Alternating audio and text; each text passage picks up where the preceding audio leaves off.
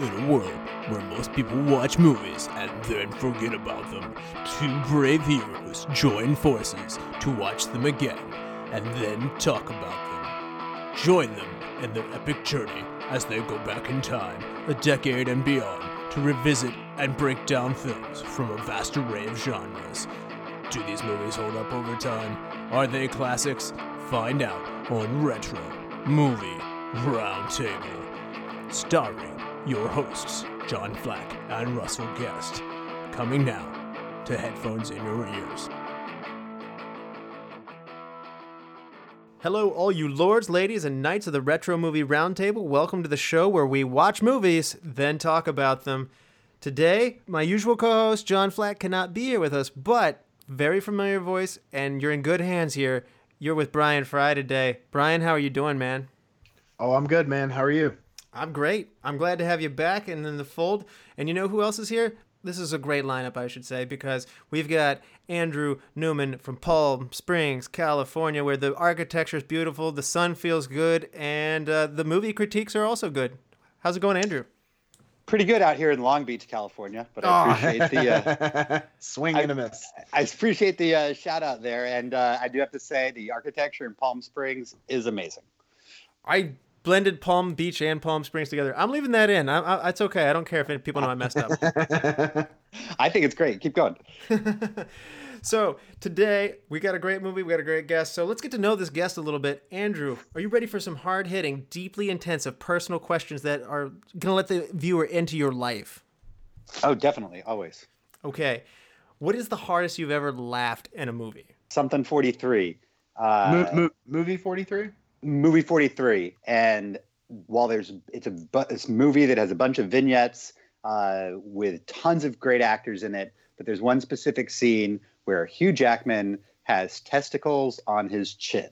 And that scene made me laugh so hard in the movie theater. Uh, living out here in california i'm able to go see movies before they're released sometimes. And i actually saw that about six months before it came out in theaters and the entire theater just laughed so hard seeing Hugh Jackman with testicles on his chin. So this is a sight gag then, right? Yeah, I, I mean it's the like that's what it is. Is his chin is testicles. I haven't seen this movie. I'm curious to see it, not just for obviously chin testicles, but more so for uh, also just because There- the short vignettes that have lots of stars in it. That sounds interesting. It, there's tons of other things in that movie that are hilarious. It's just that that is the one that sticks out. But I know there's another one that if I start thinking about it, uh, that is pretty up there too. It's it's got some really good. If you want to laugh hard, it's a good thing to see. This is also the second podcast in a row that Hugh Jackman's been brought up. I mean, basically a god at this point, right? Fry, what about you, man? It's the uh, it's the segment in the credits of Superbad where it shows all of the that uh, that he had been drawing.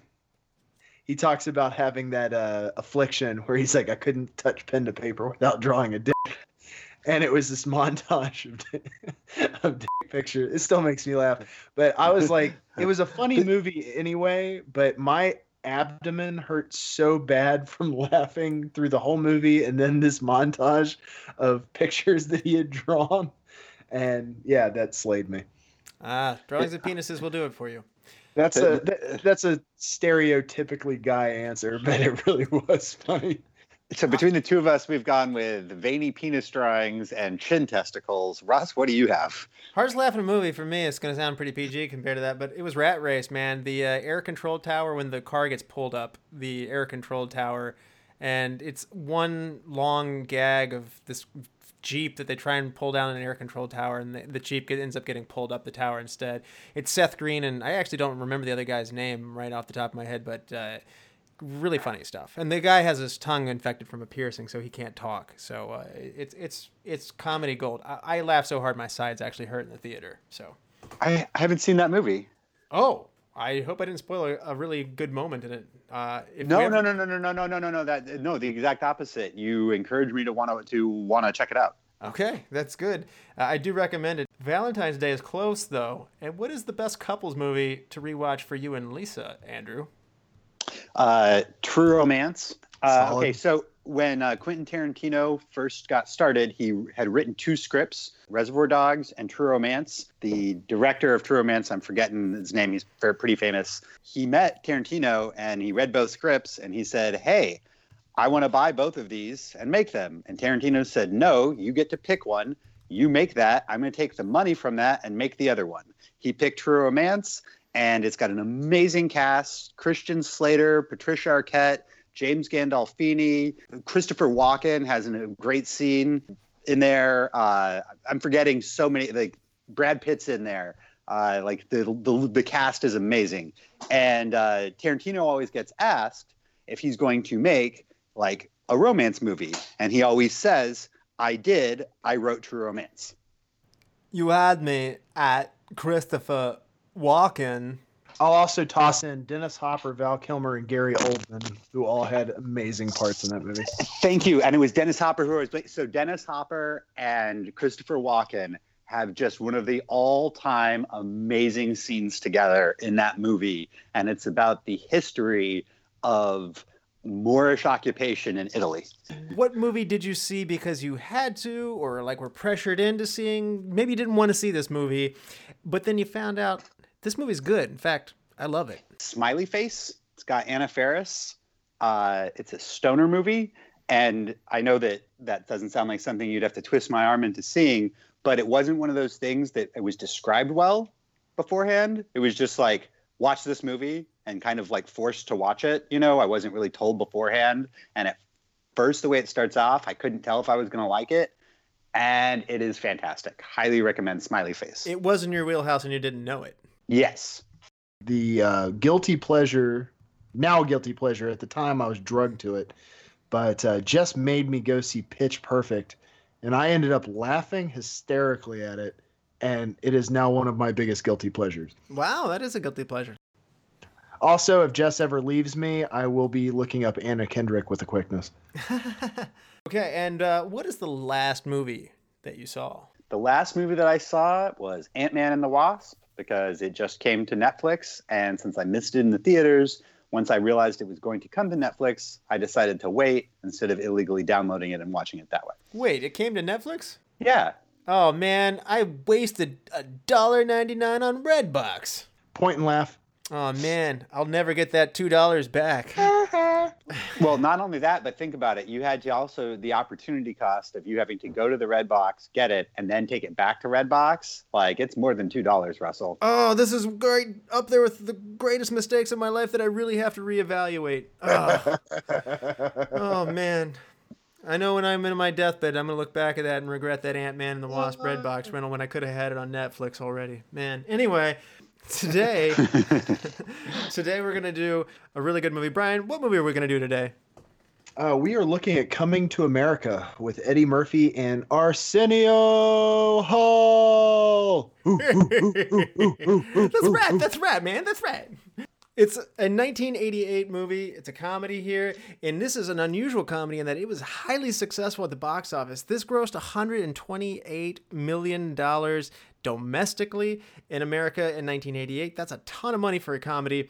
It placed it third in the box office, coming behind uh, Who Framed Roger Rabbit in second, and it placing placing ahead of uh, uh, Tom Hanks in Big. What was first? It, Rain Man is the movie.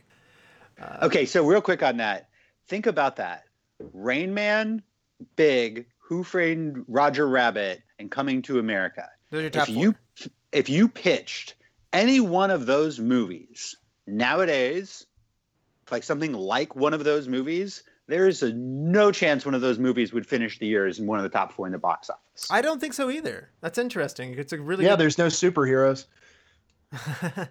no, but that's just a good point on Andrew's part. These are those aren't the kind of movies that are grossing lots of money now. So that's that's a very interesting point. I loved Who Framed Roger Rabbit. And those are all good movies too, by the way. IMDb gives this a 7.0, so audiences do like it. The critics are a little tough on this and gave it uh, a 67% on the Rotten Tomatoes, and the audience score gives it an 85. So they they come to the rescue a little bit here, and so the people like it. And, uh, you know, for comedy, it comes away with two surprise nominations for Oscars. It is nominated for Best Costume Design uh, for Deborah uh, Landis, and then Best Makeup, which there's a lot of really amazing makeup, which we'll get into later in this movie as well. So Rick Baker was a, uh, nominated for his, his makeup work in here, and it's really impressive. So, guys, tell us, tell the people at home, had you seen this movie before? When was the last time you saw this movie? What were your thoughts coming back into it now? Andrew? I actually kind of want to let Fry kick this off, if that's okay. So, I did not realize something going into watching this movie afresh. I've seen this movie several times before. It had been probably 10 plus years since I had seen it last. But what I realized very, very quickly is I've never seen this movie uncensored. Uh, I have watched it on USA, TNT, TBS, like whatever it was on on television. I had no idea the actual movie I was missing. It's like somebody going in and watching Bad Boys with Martin Lawrence and Will Smith on syndicated television. And it's just a different movie at that point because, yeah, you, you miss a whole lot. So, anyway, uh, somewhere around um, the royal penis is clean, I was like, oh my God, this is a completely different movie. Yeah. Yeah. I, I have some, some does have a similar takeaway, but uh, Andrew, go ahead, man. Okay, so uh, I'm pretty certain that I either saw this movie in theaters when it came out or very shortly on video with my family when it came out. And the reason why, uh, well, one, because my we love Eddie Murphy, and I'm certain that we like I've seen this movie a million times. But two is relating specifically to the scene of the topless women. I'm pretty sure that my mom put my her hands over my eyes during that scene Don't because look, I would have because I would have just turned seven. that explains a lot. I love it. So uh, yeah, so I hadn't actually watched it again in probably at least a decade, but that's saying watching it all the way through. It's one of those movies that you know when you're like on vacation somewhere and you're flipping through all the channels in the hotel room, right? And you're like, oh, this sucks, this sucks. And it's like, oh, Coming to America's on. So you watch like 15 minutes of it. So I'm pretty sure I've seen 15 minutes here, 15 minutes there. I, I remember sometime in the last year that the uh, scene with Samuel L. L. Jackson of uh, explicitly watching that scene and then being like, okay, that scene's over. Now I can go. you know, I have a similar statement on that. I had actually never seen this movie from cover to cover or from start to finish, and um, it's not a book. I don't know why I said cover to cover, but uh, I had only seen it in pieces through Comedy Central. It's a much better movie than I realized. Like Fry, I didn't know that it had all the profanity and other good uh, parts of the movie that I just was missing. So it's a much better movie when you see it as it was intended to be seen. I, I was going to say, even beyond that, though, uh, and the reference that I think that would have been most appropriate Fry is uh, quoting Barney Stinson when he says, "It's like watching the Breakfast Club on TBS." Like Yep. that's what that's what the issue is, right? Except Mhm. I would argue that Coming to America actually holds up much better. I mean, don't get me wrong; it's a much better movie in full, but it's still really funny without all of the, you know, without with being Oh, up. It's still a no. hilarious movie. I no, I totally agree with you. I mean, like I said, I've watched on multiple channels. The the shock and awe for me was more that I had watched this movie so many times and never seen the actual cut. Like that was what blew me away was like, wow, you know, I felt like I was not a necessarily an aficionado on the movie because like I said, it had been a while since I'd seen it, but I've watched this movie several times and could quote some of it. So it was you're like a virgin moment. Yep, touched for a very first time. And on that note, we're going to take a break. And when we come back, we're going to get into spoiling this. So, here to give us a little bit of insights is somebody else who came to America. Hello, I am Zernab. I have come to the great land of America. I truly love it here in this wonderful place. I love the long meat with corn on it mounted on stick from Carnival. My number one favorite thing here in America is the Retro Movie Roundtable.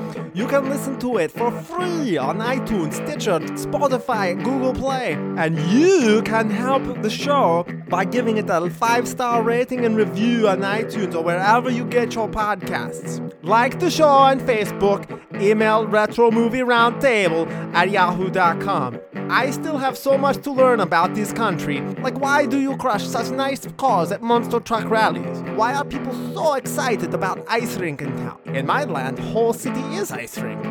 Also, why do you put chewing gum under the chairs on the bus? Do you suspect that they will want it later? Is it like need a penny take penny at gas station? So tell your friends and family and loved ones about the Retro Movie Roundtable. It's great to hear from our, our new friend from abroad and uh, new new to this country. So, pretty cool to hear from him. Andrew, do you want to tell us about coming to America? Refresh our memories. What what happened in this movie? First off, the plot really is pretty simple, and honestly, I would say the plot isn't the point of the movie. Uh, the point of the movie is the comedy that ensues in each scene, as opposed to the plot's just there to move things along. We have Prince Akeem from Zamunda, and we start off with literally seeing that he has people even wiping his butt. He can't get any peace, and he has every single thing done for him. And it is the day of his 21st birthday, and he is supposed to be set up in an arranged marriage. When he finally gets to the wedding ceremony, the bride basically can't think for herself. All she can say is, whatever you want. So he convinces his father to visit the world. So he decides to go to America, and he's got 40 days. He goes to America and he just settles on Queens. And what he decides is that he doesn't want to marry the woman his parents have set up for him. He wants to find a new bride. So he finds the worst, dingiest apartment that he can with his partner in crime, Semmi, uh, aptly played by Arsenio Hall. They move into a really, really bad apartment. They get a job at McDowell's, which is a McDonald's ripoff, and he ends up meeting uh, the daughter of the owner, Lisa McDowell, and he ends up falling in love with her. She has a boyfriend played by Eric LaSalle of ER fame. He is uh, the son of the owners of Soul Glow, which is a Jheri curl uh, product. Uh, not, not, not, not having ever used Jheri curl product, I'm not quite sure of the, if I'm using the correct terminology. Yeah. So what what ends up really moving things along is Lisa and Akeem go on a date, and when they get back to Akeem's apartment, it turns out that Arsenio Hall has bought lots of expensive stuff, is very unhappy because he doesn't want Lisa to know that he is wealthy. He wants her to like him for who he is. When he gets rid of all of the stuff, this causes Arsenio Hall To ask for money, which causes Akeem's parents to come, which uh, come and find him, and this sets up the climax of the movie. In which case, Lisa's father now really likes Akeem because he's so rich, and Lisa feels betrayed that Akeem did not tell her the truth of who he was. The movie ends with us being back in Zamunda, and Akeem goes down the aisle, and when he flips up the veil, it's Lisa there to marry him. well done, well done, happy ending. And James Earl Jones gets out of the doghouse. Get into it. Yeah. What do you guys want to talk about? So, uh, first thing I want to mention is Andrew's right. This movie is not so much about the plot. It's what you would call performance comedy. It's so there's sometimes writers comedy where it's about like the situations and like one thing leads to another and it's about the one, two, three of the comedy. But this is really about the performer. And Eddie Murphy is such a strong comedic performer. This movie's built around Eddie. And I thought that was a really good thing that you mentioned earlier about it's not so much about the plot because it's actually a pretty simple rom com or fairy tale retold in modern day or 1988 modern day New York. Queens. Totally agree with That's that. where The you oth- find a wife. The thing I would say though that's that's a, a touch underrated there is I think that Arsenio Hall also did some really great job because you know he d- he has a couple uh, costume changes and plays a couple parts also, right? Definitely. Yes, he does. It's and uh, not just Eddie Murphy. Right, right, and uh, Eddie Eddie doing this inspired Arsenio, and he just like got into it more and more himself. And so uh, that infectious nature of, I mean, Eddie was so good on Saturday Night Live playing these different characters and stuff like that. It is the world that he had come out of. And even though he's probably, I think, four years past his departure of Saturday Night Live at this point, maybe three, uh, he he clearly has come out of that. And I think this movie in particular, along with other movies later like Nutty Professor, uh, show his ability to do those multiple roles so well. Eddie Murphy wrote this movie, and that's pretty cool because uh, Arsenio Hall, I saw an interview on the internet on uh, YouTube, and uh, Arsenio Hall mentions that Eddie was literally writing this out of dating frustrations in real life, and he thought how nice it would be if you, since he was famous and rich and everybody knew who he was, if women didn't know that he was a star. And as the line says in the movie, he wants a woman to love him for who he is, not what he is and what he has. Pretty cool that he not only stars and carries this movie, but he's he's the writer, he's the creator of this. I don't know. What do you think on this one, Brian, and the the, the screenplay and this discussion, Martin? I think it's fantastic. I mean, this is one of the movies that, like, before I was going to movies thinking, oh, I'm going to go see a comedy. Oh, I'm going to go see this. You know, before I was really classifying things, I remember this movie, which, you know, just means that I saw it at a very young age. And that's why it was something I always tuned into. And it's always nice when you find something like that where it doesn't matter what time it is or what channel it's on, you're just like, oh, I'm going to stop and I'm going to watch this. So it really speaks to his skill. And, you know, obviously he's a really funny guy. I grew up in a weird Eddie Murphy time where he was doing Nutty Professor and more PC stuff. So it was almost a culture shock thing for me to go back and listen to his 80s stand ups and watch 80s movies where it was a lot different. And honestly, I like him better. Because he can do different things. Yeah. I mean, it's it's, it's just a different range. It's kind of like, like Ice Cube doing a, uh, you know, nanny movie or something. It's just like, oh, I don't want to be shot at, so I'm going to do this. So yes, he create he, uh, he created it, but he's not credited with the screenplay. I believe that what happened is he created the idea, right, and he created essentially what were going to be scenes. But I think then he had, they had two professional writers in terms of writing the words for everybody else. That's right. That is correct. Want to, uh, you know, make it sound like we were saying that he was got the screenplay credits because I don't believe he did. No, he did not do that. Uh, you're right. I but he did help create it. Oh yeah, it's his it's his it's his movie from start to finish. In the movie, uh, Hakeem wakes up to orchestral music every day. He gets bathed by uh, beautiful women. Uh, he has uh, he has his own butt wipe for him. He has rose bearers drop uh, roses at the feet of him every, every step he takes. Uh, he eats at a table that's so big he has to talk on an intercom to his dad at the other end of the table, which I don't know about you guys, but this reminds me of 1989 Batman, the dating scene between Kim Basinger and Michael Keaton. And uh, he gets martial arts training. He seems to have friends to just play polo with on command. What do you think about this life in Zamunda? It's over the top, isn't it? The one of the weird things for me rewatching this movie is Arsenio Hall comes in to play polo. Eddie Murphy is dressed to play polo and then they end up martial arts fighting. Okay, it's I was like, gonna say hey, this for yeah, I was gonna say this for later, but did they delete a polo scene that or something? I, I don't know. It just it was one of the things that just jumped out at me. It's like, oh, they're gonna play polo, or something completely different. No, they're, gonna, they're gonna do judo and martial uh, like an MC Hammer pants. Oh, oh, oh, oh. So we are starting to talk about the performers here a little bit. Uh, Brian, why don't you walk us through the cast real quick?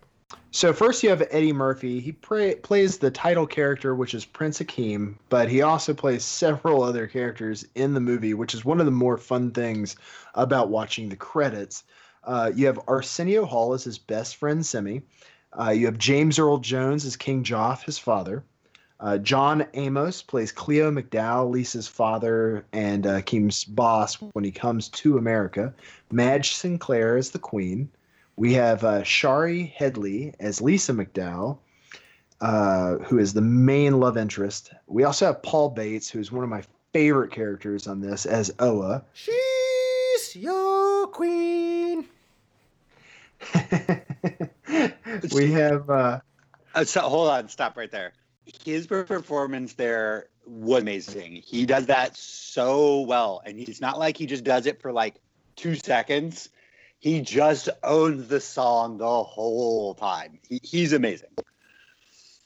The entire wedding sequence at the beginning of that was fantastic. I it actually added to the already fairly standard like I'm trapped by this, but the entire wedding sequence sequence of him talking to his new bride, him talking to James Earl Jones, and just like words against a wall was really important for the whole movie just to quickly continue on, we got Eric LaSalle as Daryl Jenkins. That's uh, Lisa's boyfriend and the glow, uh, Soul Glow rep.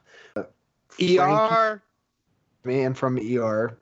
I'm one of those like five people that never watched that show. So I'm one of the Uh, other five people who never watched that show. we have two of five people that have never watched that show right here on this podcast. Um, Frankie, uh, who's the landlord. That's a big sigh. Al- Also, one of my favorite people, Frankie Faison. Uh, I don't know if you guys have ever watched the show Banshee, but he plays the kind of over the hill boxer that helps the protagonist out. Uh, fantastic show if you ever get a chance. Uh, we also have. So you, you uh, watch special- Banshee, but you don't watch ER. Yeah, because it's way better than ER. And I've seen neither, so Uh, Sorry. couple other uh, honorable mentions. We got Louie Anderson in this. Good to see him in a movie again. Uh, just because yeah, hadn't watched much with him in it recently, and it was like, oh man, I love that guy. Uh, we also have uh, Samuel Jackson as the holdup man. Really enjoyed that. So we have Eddie Murphy playing about four parts. You've got Arsenio Hall playing about four parts, and then you have all these other people that are just fantastic at their job. So hats off to the cast of this movie. I'd like to jump in on the uh, Samuel Jackson part because my first thought on rewatching this movie is this is the only time I will get to see the donkey from Shrek beating up Mace Windu.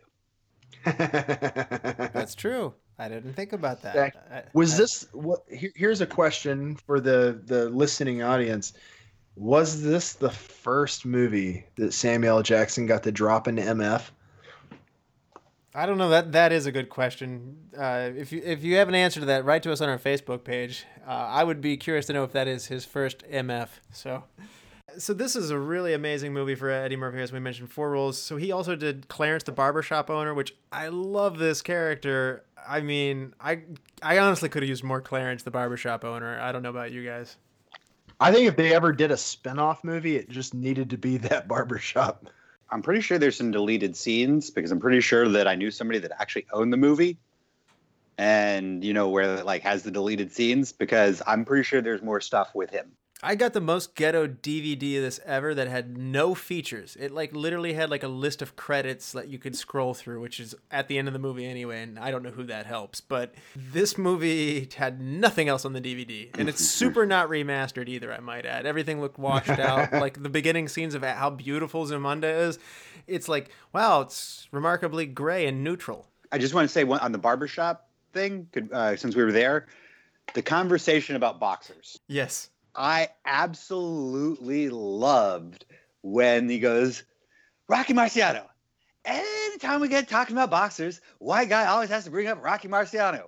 And he goes, but he did beat Joe Louis. I heard Joe Louis is 123 years old. I had beat a him guy up. on the chat the other day. He told me he know Joe Louis. He said he's 123. That whole thing was fantastic. So Eddie's not only playing one character in that, he's playing Hakeem's there, so he's two characters, and in addition to that, he's playing an old Jewish white man named Saul in the barbershop, which this is great too. Uh, Saul is hilarious. Like my first thought when I saw this guy was like, something's off about this guy. And I got pretty far along before I realized like the skin's kind of like pale and like not really lifelike or whatever. But it fooled me long enough to be like, what's up with this guy's face? And I didn't realize that was Eddie Murphy. It's all Eddie Murphy. Yeah, it is Eddie Murphy. So it's it, it, it was convincing enough to make me not think it was him, and part of that's just his performance is so good as a Jewish man. Russ, on the dating scene at the bar, you know, like when met all the women at the bar, Yes. you did realize that was Arsenio Hall, right? Oh yeah, for sure, definitely.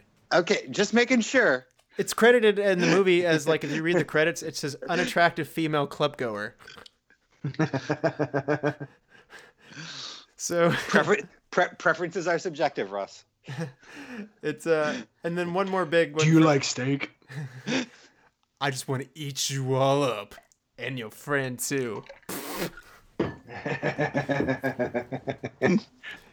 you guys are getting close to getting me to hyena.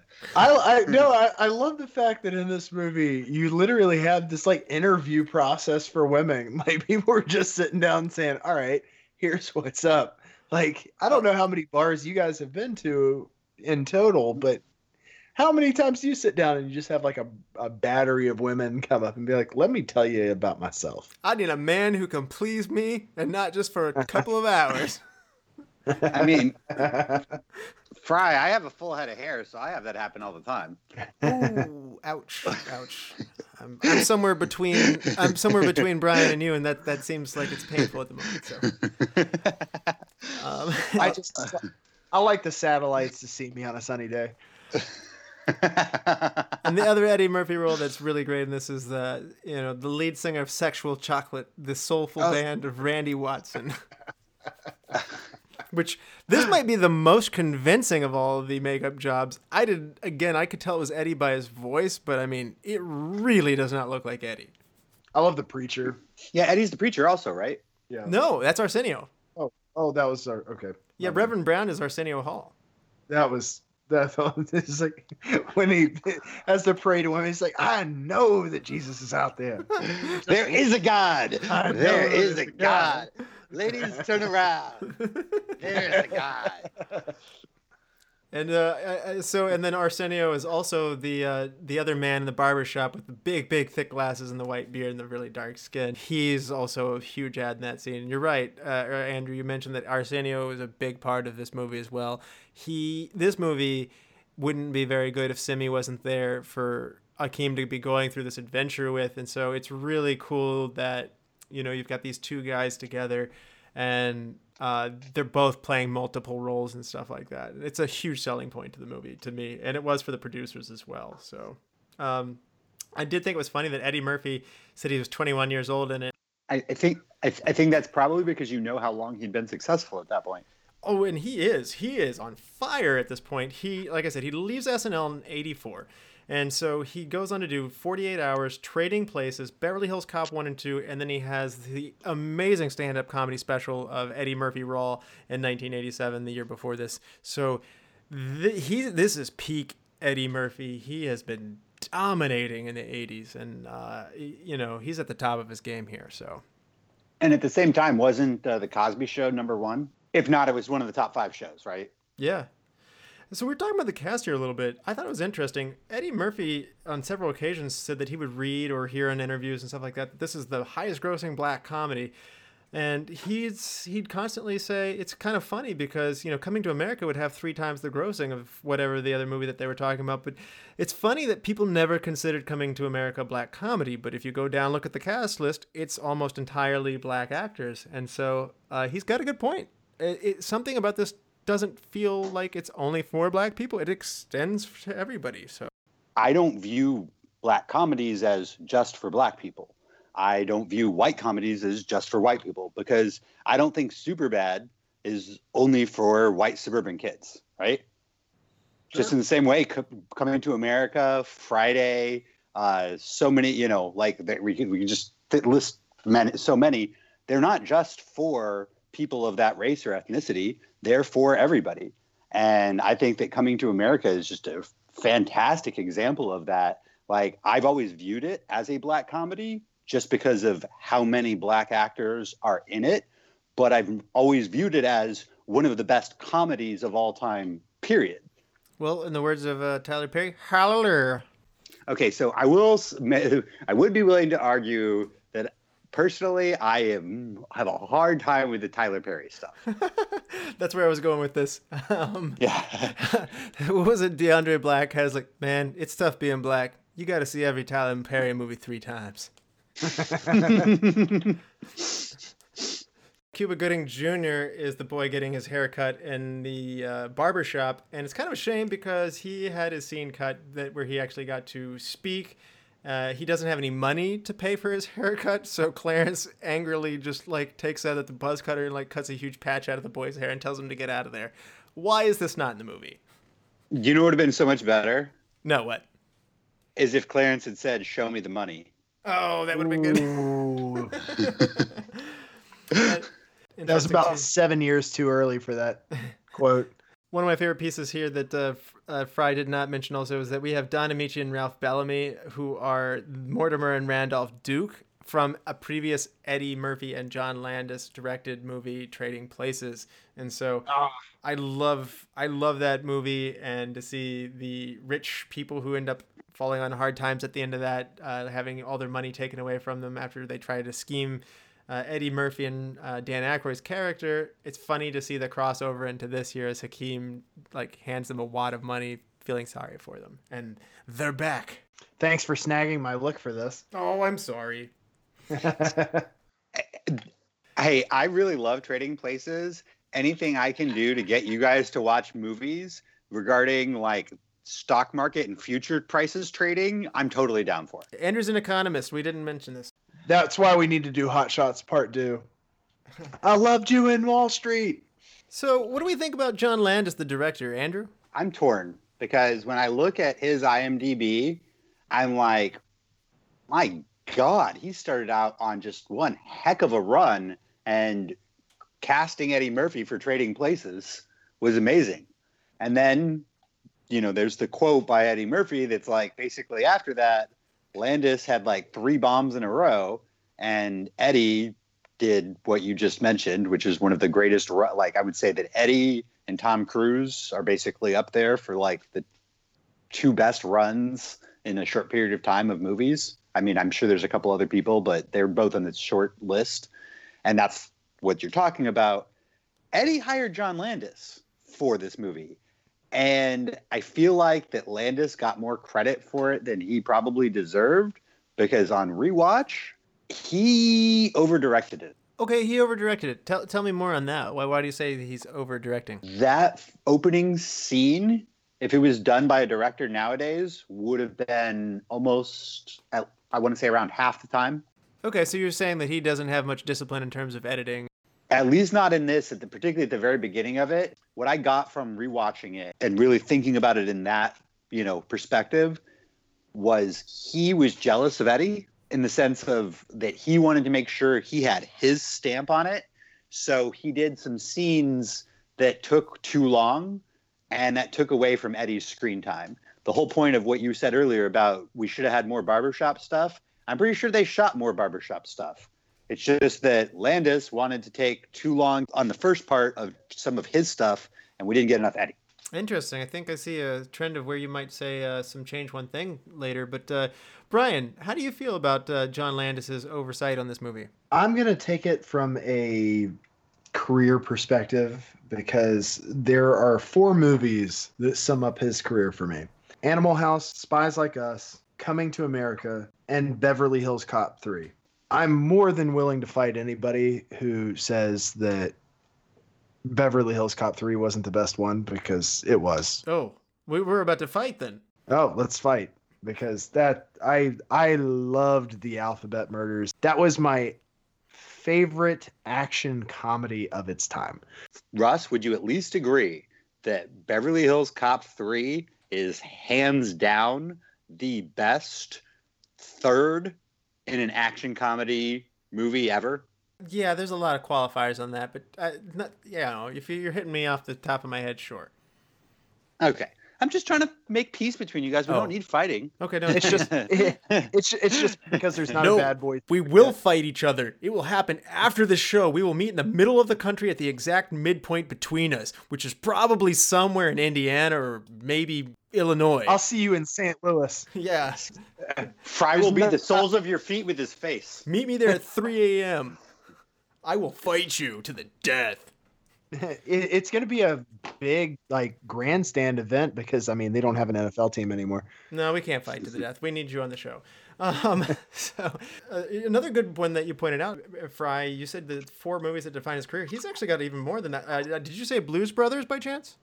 No, he didn't. I didn't like that movie. I'm saying the the four movies that that really defined it for me. Okay, and then another really good one that he did, which is completely out of genre because he's doing mostly comedies here. Uh, he's also got an American Werewolf in London. So Thank you. That was what I was going to mention. I was like, really? You didn't mention American Werewolf in London? But I think we, we also have to kind of look at Landis's failures if we're going to talk about him. And just, Oh, and there's a lot of those too. And I mean, and also in addition to that, he was a writer on American Werewolf in London, Clue, Oh. the the movie Clue, and uh, you know Blues Brothers 2000. So who? okay. So, so you well, like Blues we- Brothers 2000? sure, why not? Like, I'll take We that. could- Okay, I was going to say we could get into a real long conversation about Clue. It's, it's okay. Hey, He's, he's done an amazing job. He's a high school dropout who, uh, know, like, he, he's interesting guy. Like he said at age eight, like he just like he went to a movie with his mom. He's like, "Who made that?" And she goes, "What do you mean?" And he's like, "Like who's who's in charge of all of that?" And his mom told him a director, and like he just absolutely fell in love with it. And he's like, so from age eight, he was on a drive to do this, and so he actually dropped out in uh, high school and went over to Yugoslavia to work on a movie for very little money. And uh, I guess his mom's just like, sure. I don't know about you guys, but my parents wouldn't let me do that. So I figured that what you wanted to do in high school was start a band called Sexual Chocolate. the spinoff, Sexual White Chocolate. Um, Okay, Jason Williams. and here's my lead guitarist, Macadamia Nut. so there's an interesting wrinkle to the creation of this movie. There's a lawsuit that's pretty interesting here where uh, it's Buchwald uh, versus Paramount. Art Buchwald uh, filed a suit in 1990 against the film's producers. Again, this movie made a ton of money, which can uh, create you can make you a target for such things. But he claimed that he had a 1982 script about a rich, despotic African ruler who comes to America. Paramount did pick up Buchwald's script, and Landis was actually set to be the director, and Eddie Murphy was the set to be the lead. After two years of stalled out development, Paramount then abandoned the project in March of 85. And so, two years after that, in 87, Paramount began working on Coming to America, a story written by and based on uh, Eddie Murphy's writings. So, Buchwald uh, th- actually won breach of contract and they settled out of uh, court and he got money. I don't want to diminish any of Eddie Murphy's creativity in this, but there does seem to be a little something. Yes, but first off, like the first thing you said was despotic. There's nothing that we see from the King of Zamunda that says he's despotic. That just sounds like there's pretty much like you know, like the king, like the royal family in England, right? Yeah. You know, a little more obvious with as opposed to being the British sense of humor, where they hide the fact that you know about the washing of the royal penis. In Africa, they're a little more upfront. Uh, I did not know about that. You kind of threw me out. Like you kind of surprised me on that one. No, I mean, I, I, I, I, I love Eddie Murphy. I think he's a great, uh, and like you're right. I think the other part of what Landis said that Eddie had done here was he said it's essentially Cinderella in an interview. He said he took an African prince coming to America looking for his bride. And I think that that's the part of the Buchwald part of the story that wasn't there. I'm not at all wanting to say that Eddie Murphy plagiarized, but the premise was all lined up. The director was there, Eddie was there, and it was two years prior to coming to America. So, uh, as, uh, Andrew alluded to, Eddie Murphy and John Landis have a huge breakdown in this. They actually enjoyed working with each other on Trading Places, so they were happy to come together. Eddie said that he brought Landis in for this project, and you know, Landis recalled that there were differences in working with Mur- Murphy on the two movies. He said the guy working on Trading Places was full of energy. He was curious and funny, fresh and great. The guy on Coming to America was the pig of the world, and he basically was saying he was a egocentric, you know, argumentative, difficult guy to work with. And uh, I mean, that sounds pretty mean until you hear what Murphy says of Landis, where he says uh, they had a tussling confrontation. It didn't come to blows, but the personalities just didn't mesh. Uh, he was directing me in Trading Places when I was starting out as a kid, but he was still treating me five years later like a kid during the making of Coming to America. I hired him to direct the movie, and I was going to direct Coming to America myself, but I knew Landis had had three effed up pictures in a row, and his career was hanging by a thread. After the Twilight Zone trial, I figured this guy needed me, and so when we did Trading Places, I gave him a shot. I went out of my way to help this guy. He effed me over, and he got a hit picture on this resume now because of me, and he made over $200 million on a film as opposed to coming off of a couple of effed up movies, which is where I'd rather see him be right now. So, pretty strong language from Eddie Murphy too. I'm a little curious because he then proceeded to have like two other movies with him. Well, yeah, they did Beverly Hills Cop 3. So I guess they got over it. I don't know. I mean, uh, Yeah, just- well, but Beverly Hills Cop 3 was 1993, right? yes, This was 88. They were already pissed at each other by the time it came out, right? right. So they went through all of the press junket and everything being nice because it's both their pocketbooks. But I'm pretty sure all of those quotes came out, say, six months to a year after the movie you know what I mean? Once Oscar season was over. don't I don't know when these came out and what the settings were, but they were clearly mad at each. I'm thinking that, like, I'm, I'm just guessing here, but three years go by, they sit down, they talk to each other. Like I said earlier, Beverly Hills Cop 3 is an amazingly good movie. And we almost never get really good movies as the third movie in something unless it's like Lord of the Rings, where the third movie's already set up to be the best, right? Yeah, Fel- Fellowship of the Ring was the best movie in that series. Titanic three was amazing.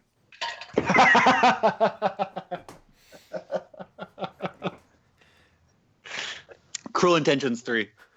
oh, oh, wow, we're going uh, deep cuts on this. anyway, um, I never made it past two. Two was just destructive. I was- it's all downhill for. It's like Sharknado six. So uh, one one thing I wanted to ask or uh, bring up about John Landis was I uh, actually didn't think there was a lot of style in his direction of the movie. So uh, not to pile on him more like Andrew was doing, but I think that other than looking at the globe that then transitions to a map, then transitions to the American flag, and then goes to the airport, which was a really nice scene, is that they're carrying like conspicuously like tons of luggage to the airport, saying like, "Remember, they can't know I'm royalty." And like they have like a caravan of people carrying their luggage, and while they're dressed in like really nice coats. That was the best moment of like style in the movie. I like the Soul Glo commercial, like as they walk down in the street. But I'll be honest with you, I also am with Andrew in that I didn't think that they did a good job of finding these interesting little rich moments of New York and sticking them in there. Like if you look at a lot of my favorite comedies, such as Animal House that Andrew uh, Landis did, there's small stuff going on, and it makes the movie a lot more rich for rewatches. And I don't see that here per se. I will agree completely uh, with, I guess, Eddie Murphy's take on this in terms of, you know, his criticisms because he, I don't want to say he carries the movie because obviously they're they're contributing actors like Arsenio who really make this movie great, but there's nothing ancillary about this movie that I really care about. Like it's it's it's all about his interactions with the people around him, and it makes it fantastic. Well, so one of the reasons why I think that the movie had the success it did, and why I mentioned the Cosby Show earlier, is well, let's just let's contrast the McDowells with Friday for a moment, okay? Like the McDowells are upper middle class. You know, they're well to do, and we don't always see that side in black comedies, right? The so I think that's one reason why it did resonate well is because in just the realm of the African American community, we see different cult classes of people. We see poor people, we see upper middle class, and then we see the stinking filthy rich, Yeah. right? And I think that's one reason why the movie resonates so well. And as you put it earlier, you don't think of it as a black comedy, you just think of it as a comedy because it demonstrates that class structure that we're oftentimes used to seeing just from an entire, pretty much an entirely black cast. Uh, that that's probably a big part of the reason why you're right. It doesn't get categorized as such, uh, despite the cast. So, I do want to ask you, Brian, what do you think of Zamunda, the palace there? I mean, I know they were uh, under constraints for what visuals they have at the time, but the thing that upon rewatching really hit me was at first it looks like Switzerland, and then as they get closer, it looks like India. But at no point in time would I have said, "Yep, that's in Africa." Africa is a rather massive continent. My point is, is that we think of Africa as what we typically s- as like one thing or maybe two things. Africa is diver is as diverse of a continent, probably even more so than the United States, you know, North America is. So in that sense, I could see it. I didn't have any issues with the landscape per se, other than the fact that it didn't. It did seem very produced, if you know what I mean. It, uh, the the fly into the castle was very. Um, I was very aware I was watching a movie. If you know what I mean, I wasn't fooled. But I mean, that's that's '80s effects, and that's Yeah. okay. And, Um, and Fry, you do probably have a point about palm trees. Yeah, I mean, I It- uh, it my- just it seemed like they mixed a lot of different things that they thought, okay, these this makes it look exotic. yeah. Okay, well, it's this, it's this thing, the thing in Austin Powers when he's like, amazing how much this looks like Southern California. Because- yeah, and yeah, Right. And and look, I mean, I understand that there are mountain ranges in Africa that are snow capped. It's not that that is a piece. I'm just saying that if they're trying to display a a vibe, I just felt like they cut and pasted like four or five things together that don't exist together to make it look exotic. So for me, the palace, and I'm gonna I'm gonna have to again I'm gonna put my architecture nerd moment on here. Uh, the Zamunda Palace is uh, a dark era for architecture for me. It's that 80s postmodern eclectic pomp. It's just like the turrets are all different kinds. You got like Middle Eastern turrets with like semicircular domes and it, it, and a pineapple looking kind of thing stuck on top of it. You go inside, there's molding everywhere from there's different clashes of different kinds of arches that don't go with everything and that's so 80s postmodernism where they were revolting against modernism and then everyone's like I'm going to take all this old stuff, I'm going to put it together, and it's not going to be right. It's going to be funky. It's going to be weird. It's going to have lots of splashy colors. And the palace does have all these aquamarines and pinks and stuff like that. And uh, all I can say is I wouldn't want to live in that palace architecturally. And uh, here's a fun thing as they're getting out of the JFK airport, uh, you see in the distance over his shoulder, there's an absolutely uh, iconic piece of modern architecture. It's the 1962 TWA Flight Center designed by Eero Saarinen which is today a hotel that you can stay at. Uh, and that's my favorite piece of architecture in the movie, not the palace. So, just in case, um, I know we uh, talked about Andrew's profession here earlier, but just in case for our listeners, this is a one-off. Uh, Russell is an architect. in case you didn't gather that. The greatest, second greatest regret of his life behind the Redbox was not starting a band called Sexual Chocolate. Instead, he became an architect. yeah, that is, that is the second one that I'll be, I will regret. That was sexual white chocolate and the macadamia nuts. So, uh, what do we what do we think about uh, Queens? Is uh, is this neighborhood crappy enough for you? Well, the funny thing is, is their apartments in Brooklyn. It Uh, is. This is one of the. this is one of those little things where they're like, "Oh, by the by." yeah, but what is it? Hey, but what does LL Cool J say? I represent Uh, Queens. She was raised out in Brooklyn. Well, God, you asked me a question. You didn't give me a chance to answer it. But was she's doing it. She was doing it and doing it and doing it well. Eddie asks for a meager apartment, and uh, he gets blood on the walls, caution tape from a murder scene. Uh, there's a body, or there's body tape on the floor from a murder victim, and a dog murder victim as well. And the and uh, there's rats in the apartment, litter all over the ground, uh, nasty mattress shoved in the corner. the biggest issue with any movie or any TV show shot in New York or San Francisco, because of rent control, they are not accurately showing what the size of these apartments are. That apartment, for as nasty it is, as it is, is massive compared to what it would be. Ooh, good good point. I mean, have you ever Beep, stayed? Have, beep, have you guys beep. ever Andrew is an in economist. have you guys ever stayed in New York? I have. Yes. In Queens, I might add, but it was really nice. So uh, my, my experience with Queens is really different than this part of Queens. Friends, when they show this massive apartment, you're like, yeah. Well, I actually asked one of my friends and uh, who lives in Queens now. I, I said, my perception of Queens is very different from this movie. Is this in any way even remotely accurate? And Queens is, first of all, he said, is the largest borough of New York, so it, it has a lot of variation in it. And particularly, he did mention in the 80s and 70, late 70s that New York did have neighborhoods that weren't so nice. And while he personally wasn't alive in there then, he does know people who were around at that point in time. And New York was not a happy place. And I did watch a documentary on the Ramones, one of my favorite bands, and they grew up in Queens, and it was a rough neighborhood.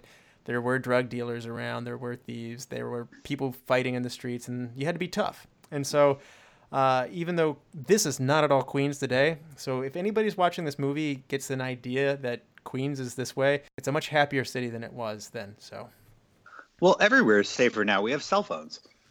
what do you think- Cameras everywhere. And one last piece of uh, set design that I got to talk about is the McDowell's restaurant. This is actually a Wendy's that they had closed down for renovation. So um, they they used it, and this is pretty funny. But uh, the McDonald's corporate headquarters was called and okayed for this. You know, they cleared it and everything like that. But uh, I guess some of the local franchise owners drove by and got really mad and were yelling and saying they're gonna get a uh, they're gonna get a lawyer and sue them for everything they have, and they were taking photographs and threatening them, and so uh, they had not uh, gotten the word out to the local McDonald's managers. The owners of the franchises. That's right. And so if I had been the director, I would have been like, no, see, I've got the golden arcs. This is a McDowell's. I just want to say one last thing on oh, that, Russ. Yeah, go ahead. Could you imagine if they brought back the Arc Deluxe? I love it. That this is good. coming. This is coming from the guy that is going to be perpetually addicted to the McRib when and if it is available. Oh, how I feel about McDonald's is best put by Wyclef. Go Because that's because that's when they bring out the McRib here every year. I'm gone until November. All right. So, what do you guys think about the wardrobe and costumes? We got a lot of very uh, amazing pieces in the dance scene. Is- is- This is the one that really jumps off the page at me. What do you guys think about the the wardrobe and your takeaways? Oh, my favorite, or I shouldn't say my favorite quote, but one of my favorite quotes from the, is that velvet? He's rubbing on the like lion skin. Yeah, he's wearing like a lion uh, scarf. It's like, oh, is that velvet? Yeah. He's like, fantastic uh, facial expression on James Earl Jones. Yeah. So, uh, any, Andrew, any thoughts on the makeup or wardrobe? Yeah, well, uh, so on the wardrobe side, I think that it's kind of hard to address the wardrobe without mentioning the fact that this movie made a huge amount of money in 1990 1988 America, which is, you know, predominantly white. And let's just be clear white people and black people dress differently. Like, that's not, I'm not saying anything weird or crazy, right? That's fair. Correct. And that's one of the things that I think is so interesting is that the movie discusses in that same class aspect the different variations of dress in the African American community between the upper middle class versus the middle you know what I mean like I like they they still have the same issues that white people do regarding how we dress regarding class issues. And that's what I, my big takeaway from the you know the outfits and the Soul Glo right uh, all these different things because Soul Glo is something that none of us understand right I had curly hair, I could use Soul Glo. I could pull the Jheri curls off. Russ, have Actually, seen- Ru- Ru- Russ, you you actually had uh, very close to that hairstyle in high school. There you go. wow okay so uh, maybe that wasn't the best example but uh, uh, but I really do appreciate some of the different clothing styles. What it reminds me of is uh, I was at a mall in uh, Prince George County in Maryland, which is the it's the most affluent one of the most affluent African American communities in the United States, and so I was the and I was the Eddie Murphy at that mall. But it's a really nice mall. It's just that the clothing is explicitly for the African um, African American community that lives there, and so the clothes are different. And I think that this movie does a pretty good job of showing that in that place and time. Oh, that's that's a good point. And Arsenio, in his interviews that he was talking about making of Coming to America, was saying that he and Eddie would have to sit in a chair for hours with straws up their noses while they had the makeup applied to them. And they said, uh, you know, you get really uncomfortable in those chairs and stuff. So uh, there was a lot of work to make these guys look like completely other people. That's why they got nominated for an Oscar. I mean, it really is impressive work on there, and the different wardrobes that they give these different characters are a big part of that. I really like the barbershop guys. You get their rugged nature by what they're wearing. And I mean, Clarence is such a bombastic character who, I mean, he wears this really weird shirt that like changes from stripes to polka dots back to like white and then brown. And then like, it's the strangest shirt you'll ever see. And it's so perfect that Clarence is wearing it.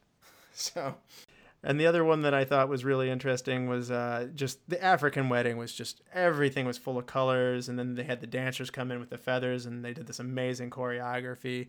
Uh, it was really cool. So on that, did it kind of remind you of Black Panther in a way? I like, I mean, in a really positive way, in that like trying like so often in in America we have this real negative view of Africa because we always see the you know Ethiopia really poor side, and that's just not what an entire continent is, right?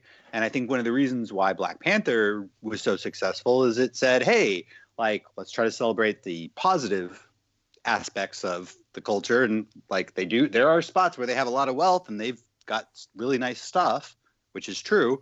And I feel like that I saw a lot of parallels between coming to America and Black Panther regarding like the wedding scene and the celebration of the beauty of the culture. That's a good way to tie it to a current day movie, which is also nominated for several Oscars. We'll see how that does in Oscar season coming up. So, Brian, what'd you think about? Uh, they said we let's dress like real New Yorkers, and they come out of uh, they come out of a sports sporting goods store with a Jets jacket and a, a uh, Mets jacket, and they've got 800 buttons pinned on them. So I feel like the wardrobe for them being real quote unquote New Yorkers is probably fairly accurate for someone coming to America in the quotes of like, oh, he said it. He said it. But it's one of those things that you know, you see a certain image and their dressing up that way would be the equivalent of someone coming to LA for the first time and feeling like they need a thong and roller skates. So they're just taking it to the polar extreme of sure, some people do dress that way, but it's it's just one of those things where they're they're harping on a stereotype, you know, people would take to the extreme let's talk about the soundtrack here a little bit. Uh, so we talked about "She's Your Queen to Be." This is a great song. Uh, Andrew, what do you love about this a cappella moment where uh, he talks about being able to uh, completely free of infection, used at your discretion, and just ridiculous lines in this song? See, I didn't even hear the words so really? much as I mean, yes, I did, but his it's his performance don't you ever hear somebody singing and you don't really even care so much what the words are? You're just like, I just want to hear that person sing all the time. No, I, I, I, no, I'm a, I'm a horrific lyricist. Like the first thing I hear in a song is what they're saying. I mean, don't get me wrong. We could sit down and analyze those lyrics, and I would totally think it's fantastic. But you're asking what I like got from it at the time and what I'll get from it the next time I watch don't you just like that dude can sing? So an interesting one I see on this is the South African band that sings during the opening credits. Uh, Lady Blacksmith Black Mambazo is the same band that appears on Paul Simon's Grammy Award-winning album Graceland from a few years earlier, and they they received worldwide recognition on that. So uh, here they perform "The Lion Sleeps Tonight," which is a cover at the beginning of the movie. So Brian, what do you think about the super '80s music? Uh, uh, for me, it was nails on a chalkboard, especially as the credits roll and like you got pop, pop, pop, bang, bang. We're coming to America. Uh, there are uh, positives and negatives to take away from '80s music. Um, I'm not in any way, shape, or form throwing the entire decade under this movie, but they did not pick. Uh, I mean, it's an '80s comedy using coming to America is a little on the nose, but sure. But it's not exactly like they pulled out the best of the best for you know what they're what they're playing here. They're they're making a joke out of it, much in the same way that like Hot Tub Time Machine does. It's not that they're they're grabbing on to the best of the '80s. They're grabbing onto the jokes of the '80s. I, I actually thought one other thing I want to talk about the soundtrack was Randy Watson and his performance with Sexual Chocolate. Uh, the which is, sorry, I can't say it with a straight face.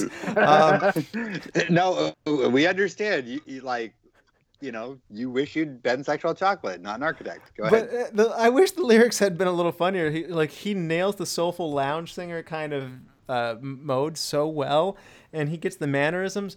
But actually, if you listen to the lyrics again, there's nothing that funny or in them. And I kind of thought, in the same way that they did "She's Your Queen" to be, and had some ridiculously obtuse lines in there, I kind of thought it would be funny if Randy Watson had gotten a little bit of. Uh, a little bit of that in there, and I love the hecklers in there. It's like that boy can sing. you crazy. He's like, mm-hmm. He's real good at being terrible.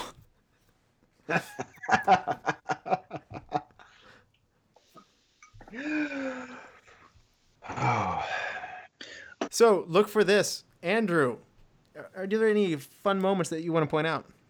Yeah, I actually think that the funnest moment is uh, Arsenio Hall as the ugly woman. I don't like that terminology, but when uh, Arsenio Hall as a woman is hitting on Eddie Murphy, he then says, or she then says, I'm into the group thing.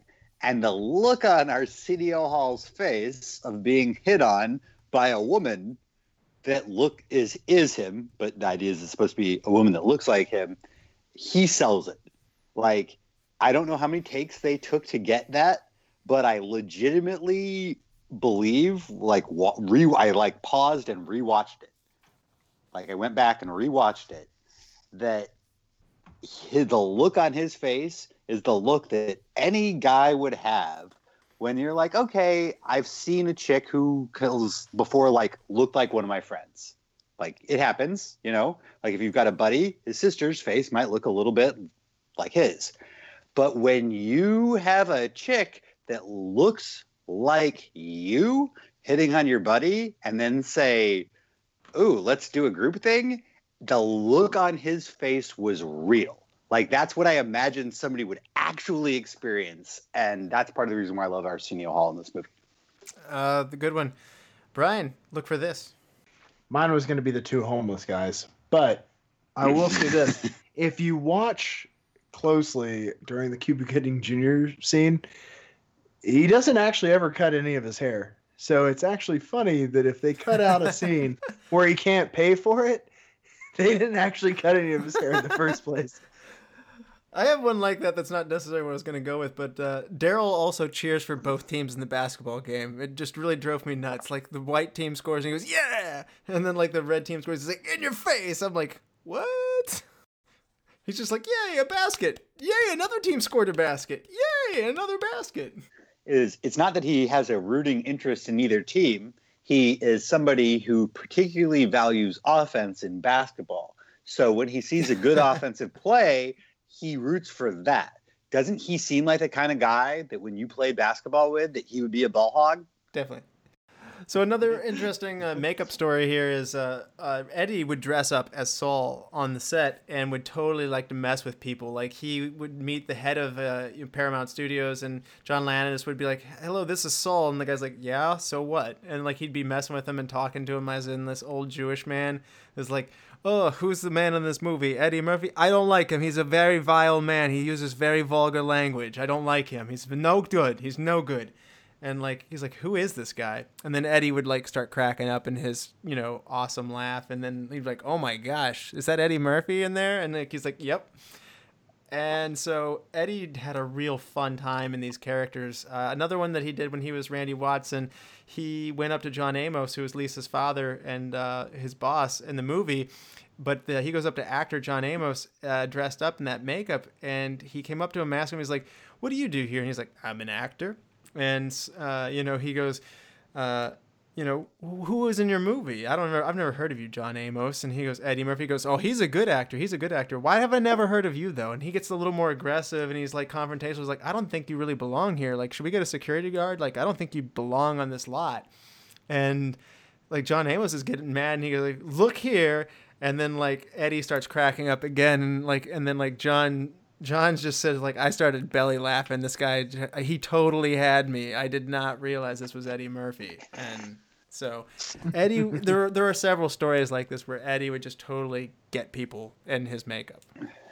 Okay, that's a so hun- we're, that's a hundred percent of what I would do too. so remind me real quick, John Amos. What else is what what do we know him from outside of this movie? So let's see. IMDb's definitely has him under Die Hard 2, Lockup, Good Times. Um, he definitely has an episode in 30 Rock. I definitely recognize him from that. Um, man, I don't know. Beyond that, Huh. I'll have to check it out. I I, uh, I know him from something. Another really great look for this moment occurs for me when I I had happened to see Crocodile Dundee 2 on TV about a, maybe 3 weeks ago and I got sucked in as we were talking about coming America you catch 15 minutes here catch 15 minutes there and I ended up watching most of the movie. And so when we came to watch Coming to America I was like man this movie has a lot in common with that. They're both made at the end of Yes. the 80s. They're both made in 88. And turns out they even came out less than a month apart. One's at the end of May, the other's in June. So Crocodile Dundee 2 did come out right before Coming to America, but um, Coming to America like thrashed it in the box office.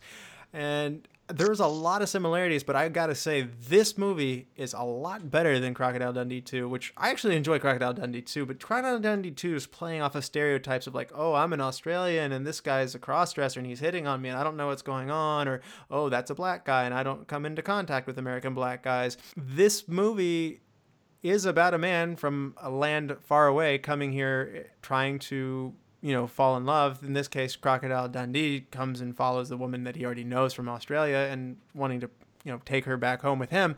Whereas you know coming to america has so much more going for it in terms of the multiple characters and all the other things that we've ta- been talking about here. But it's a very interesting compare and contrast and they happened very close to the same time with each other so. I would argue that Sure. coming to America will stand up much better through the test of time than most comedies of the last 20 years. I do like the end subway scene of Crocodile Dundee too. It's very sweet. So, um, where everybody's like crammed in the subway. So, but anyway, Crocodile Dundee is another movie that the sequel is better than the original. uh, I certainly see it on TV more so. Uh, my, my, my for whatever reason, I merged both of them into the same movie until I sat down and watched it again because I was like, oh, I'm coming in the second half of this movie, and then I was sitting there for about an hour and a half thinking, I was like. How long is this movie again? And Mary, uh, you know, told me she's like, she's like, you're thinking of the first movie that I was like, really? I thought this was the first movie. She goes, no. Yep. Oh, I had, so- I, I had something I wanted to say uh, regarding coming to America. Is one of the reasons why I think it's it did so well box office wise. You you guys are all familiar with the Mount Rushmore concept, right? Yeah. Yes.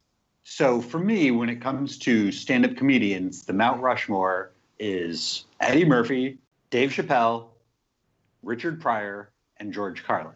I would argue that this is the most successful movie from one of the Mount Rushmore people in that like he was in control of this as we've stated earlier right? This wasn't trading places. This was his idea right?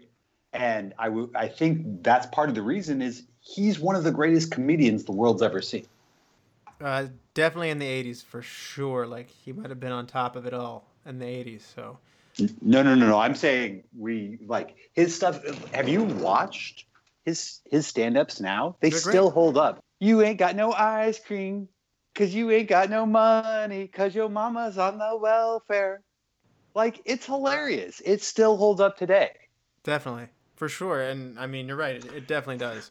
And it. I got McDonald's. mcdowell's It would have been funnier had had, Eddie had Eddie Murphy Raw come out after that, which I don't think it did. I think it was like 83 versus 88.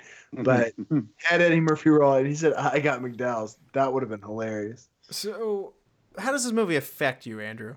Oh, I'll bring it back to the quote you kept mentioning in terms of him wanting to find somebody that loves him for him. Yes.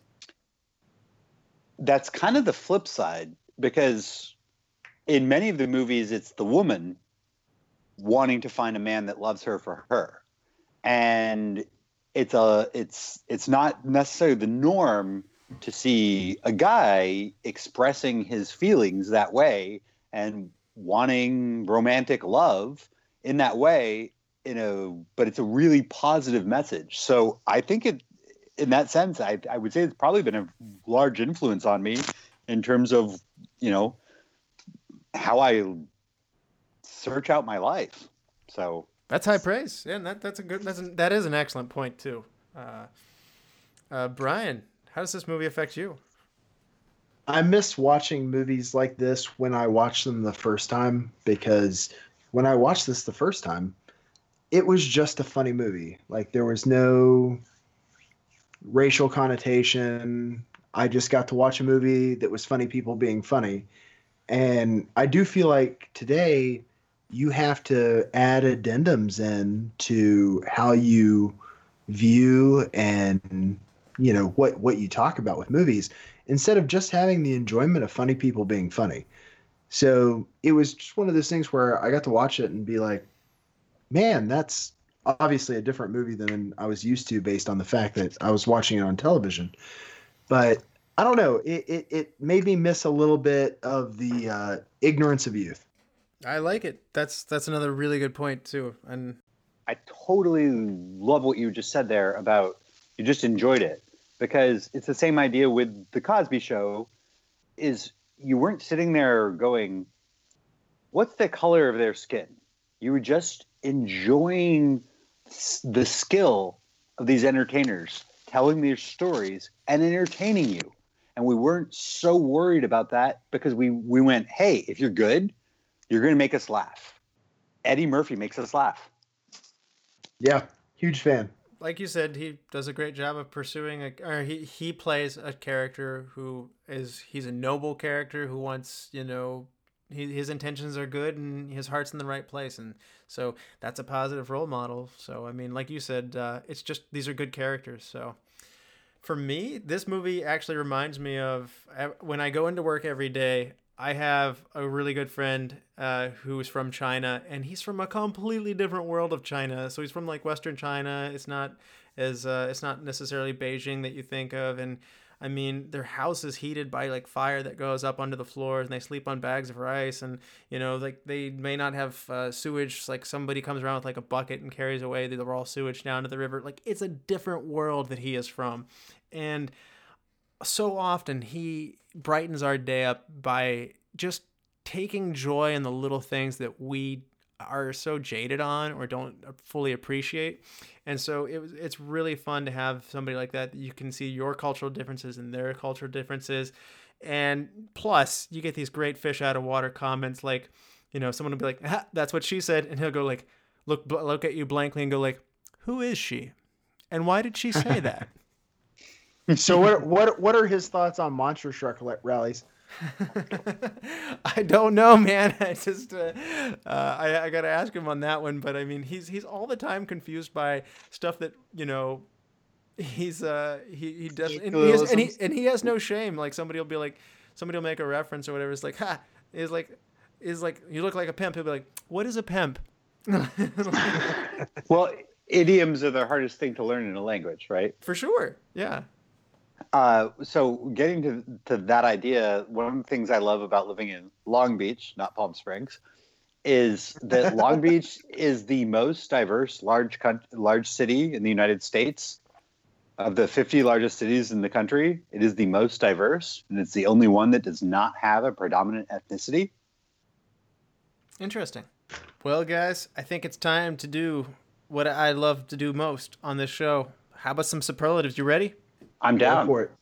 Andrew, MVP. Samuel Jackson. Are you for real? Oh yeah, watch that scene again.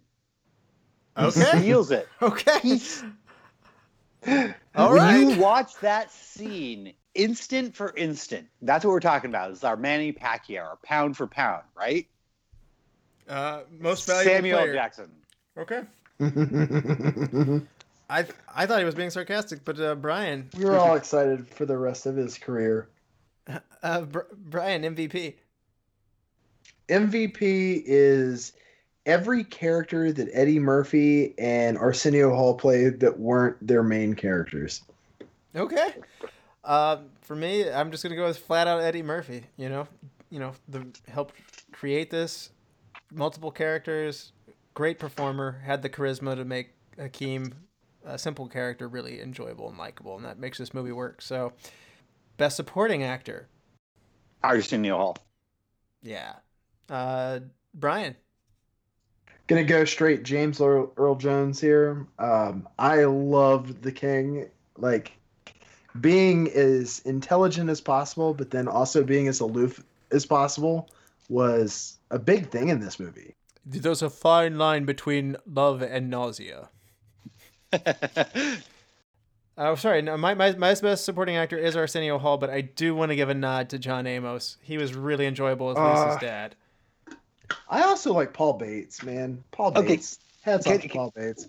Well, uh, you could go there and in Hidden Gem, which is what we come to next. Hidden Gem. Oh, what about Lisa, the the actress playing her? I thought she had a really tough role to play because she is pretty and she's supposed to be smart and she's she's put in kind of a tough situation acting wise because we're supposed to understand why she likes Eric LaSalle beyond just the money because if she just liked him for the money then she wouldn't be the type of guy that Akeem would want, right? yes. So she's like, I thought she did a pretty darn good job. Shari Headley uh, uh, in the role of Lisa there. And I, I am with you. She's pretty and she's got personality and she does a good job. They looked at casting at one point, uh, Vanessa Williams in her part, which she certainly is beautiful, but uh, I am really glad they didn't go that route because I think you're right. She has a lot of warmth and uh, depth to her that I, I think she does a good job in this role. I thought the scene where she best epitomized it is when he's going back and forth outside her office mopping. Yeah. And then when he's I mean he's trying to talk to her and she's clearly like, I'm doing work, you know, but she's just not a rude person. And so when like at the end end of the scene, she still calls him by his name. You know? Good she's point. just not like, oh, have a nice day. She's like, you're like I think I don't remember. if She said, "Nice to meet you, Akeem," or you know. Well, he but just got she- done saying it's like, when you think of garbage, you think of Akeem. but she still did reiterate it like and like the she had that warmth that smile on her face and i thought she really killed it given a pretty difficult role where she could have just been kind of a wet blanket and i feel like she tried to add some depth to it When no one else around you, say baby, I love you. Brian, who is your hidden gem? I'm gonna go with Samuel L. Jackson on this one, just because if you just if, if you only knew what that career was gonna give you later, wow!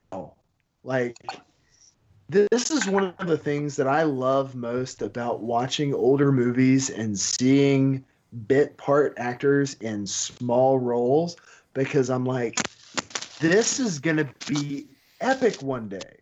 And the only thing that's than seeing somebody that is well known in a smaller role in an older movie is actually seeing an actor flourish from square one. That's that's the fun part about watching movies like this is when you go deep into the roster and you find someone who just destroyed it later on. Uh, for my hidden gem, uh, I'm gonna go with uh, Don Ameche and Ralph Bellamy as Mortimer and Randolph Duke returning from the movie Trading Places. Andrew, what about you and your hidden gem? akeem's mom Has got it going on. Oh, that's a nice pick. I thought that given the way that the story works, she's actually the person who really helps drive the plot. I like it.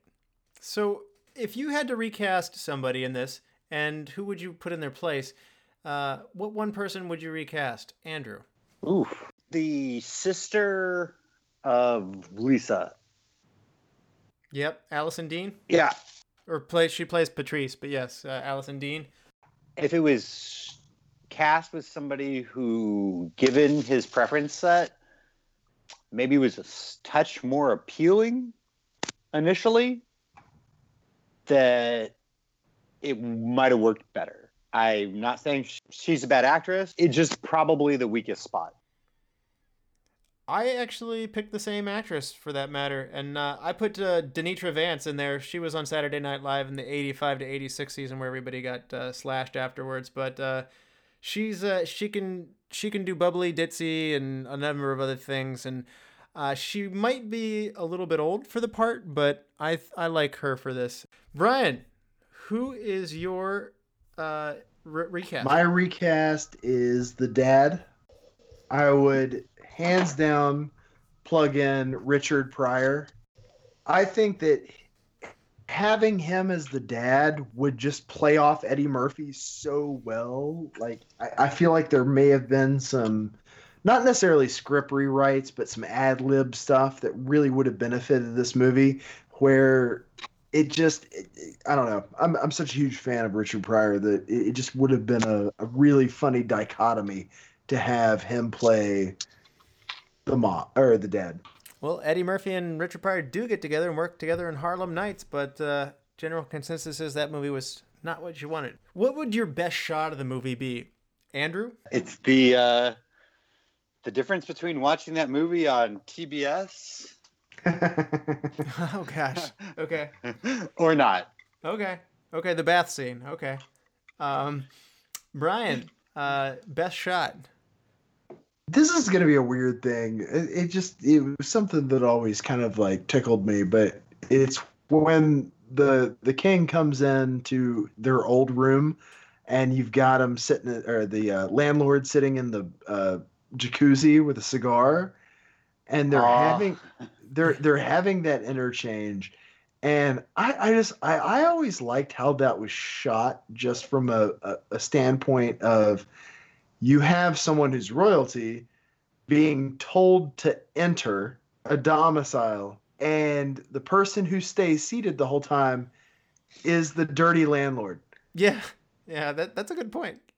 That is that that has always been one of those um, without you know mixing terms here one of those trading places parts that i always really enjoyed And the the camera there is like nice and low at his level, looking up at James Earl Jones, who's just like mad at the whole situation. Yeah, it's a good Yep. one.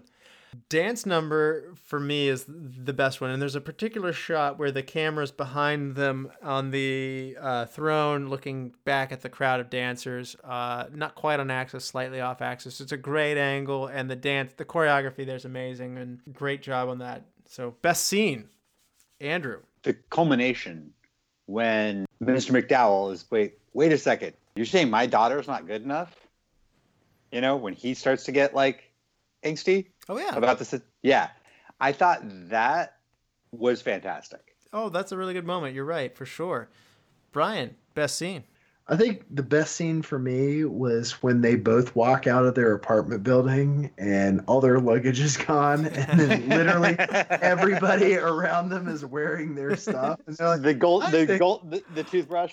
I'm beginning Yeah, to suspect that these are the people who have stolen our luggage. I love that scene. The whole thing. Hey man, you guys want to butt? He's already incorporated his coat to be able to hold and just like display various gold-plated toiletries.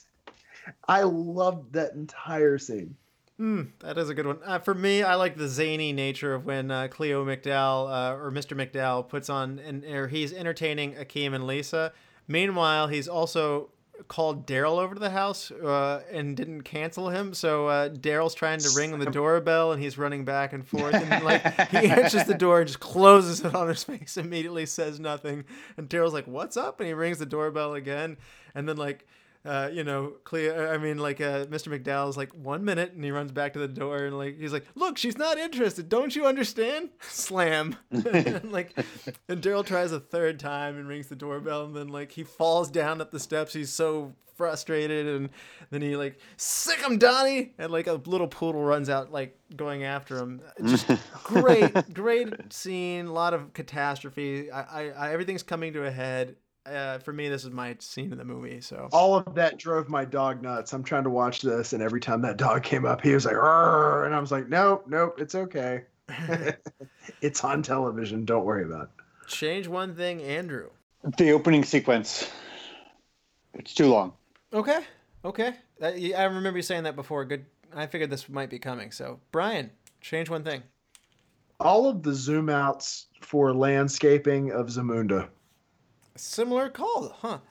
For me, I'm actually going to add some. I want to add more bad things that happen to Semmi so that, like, Akeem's really loving this. you know, bad things happen to Semmi along the way. So I wouldn't mind seeing him get into trouble on his own uh, while Eddie, uh, while uh, Hakim's out getting uh, or going on a date and having a great time.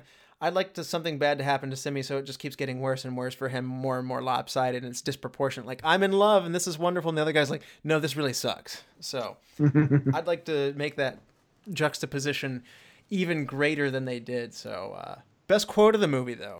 I don't think I have a good answer for that. Uh, Brian, The royal penis is clean. that's a, that's a strong one. I just I especially since I'd never heard it. Like you have to understand that when I rewatched this movie, I had never heard that line and I lost my stuff on that. Like Yeah. I was cracking up hard. And Jess is like, You haven't seen that? And I'm like, No, I've only ever watched this on cable. Yes. Okay, so that would have been my answer, but I knew that's fries, so that's why I didn't say. Mine, mine's gonna be freeze, you diseased rhinoceros pizzle. That's a good one. Okay, so favorite quote. Every time we talk about boxing, every white guy ever brings up Rocky Marciano. yeah. Yep. I like that a Because lot. it's true. It's our it's we as a white as a white male, we have nothing to stand on when it comes to boxing other than Rocky Marciano. Another couple noteworthy lines worth bringing up here are uh, Lisa. Lisa is falling in love with him, and uh, he's going and dancing with her, and they, they're about to kiss, and she goes, "What about Patrice?" And Hakeem goes, "I'm not interested in Patrice." What about Daryl? I'm not interested in Daryl either. Also a good one. That's that's fantastic. Um, and then another really great one. This is just Hakeem. Like this is this is again like this, this feels like something my friend uh, from China would like do. He goes, "Sir, did you happen to catch the professional football contest on television last night?" No, I didn't, Hakeem.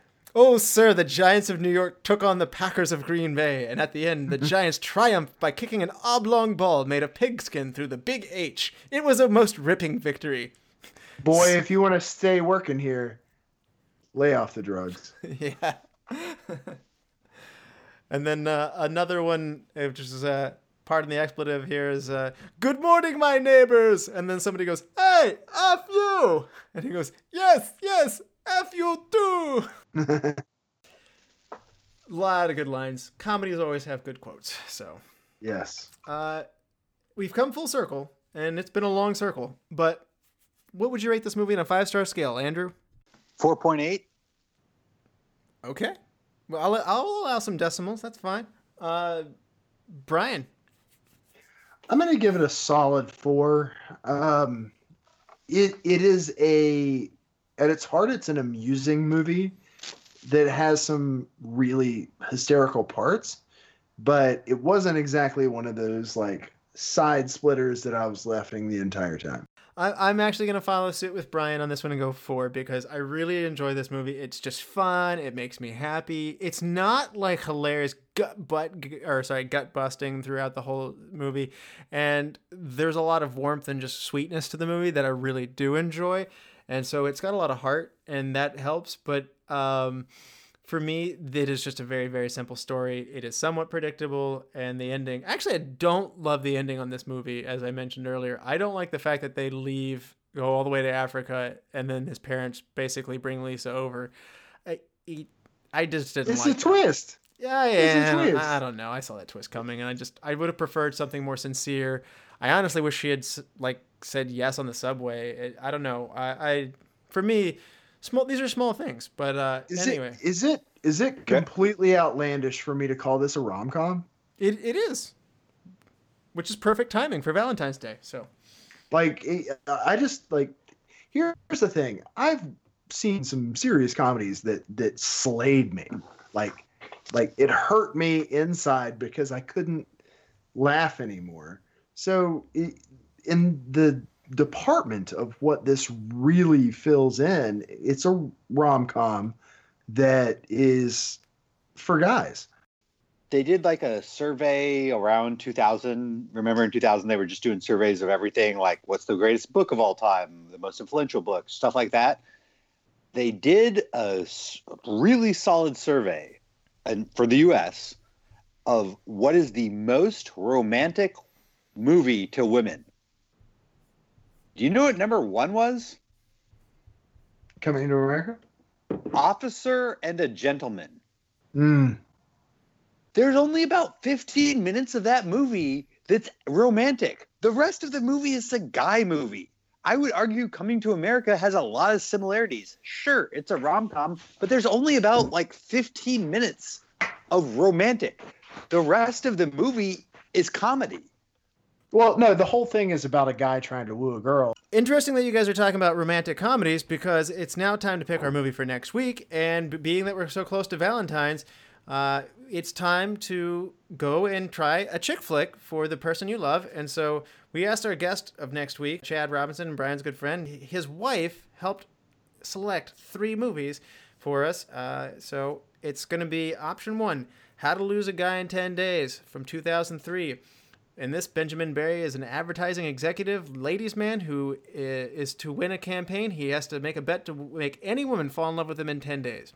Andie Anderson covers the How to Beat the Composure magazine and is assigned to write an article on how to lose a guy in 10 days. They meet shortly thereafter, and the bet is made. In option number two 10 Things I Hate About You in 1999. A pretty popular teenager can't go out on a date until her ill tempered older sister does. Option number three. Oh, Taming of the Shrew, by the way. Also true. Uh, option number three 27 Dresses from 2008. After serving as a bridesmaid 27 times, a young woman wrestles with the idea of standing by her sister's side as her siblings marries the man she is secretly in love with. I think we'll go with uh, How to Lose a Guy in 10 Days.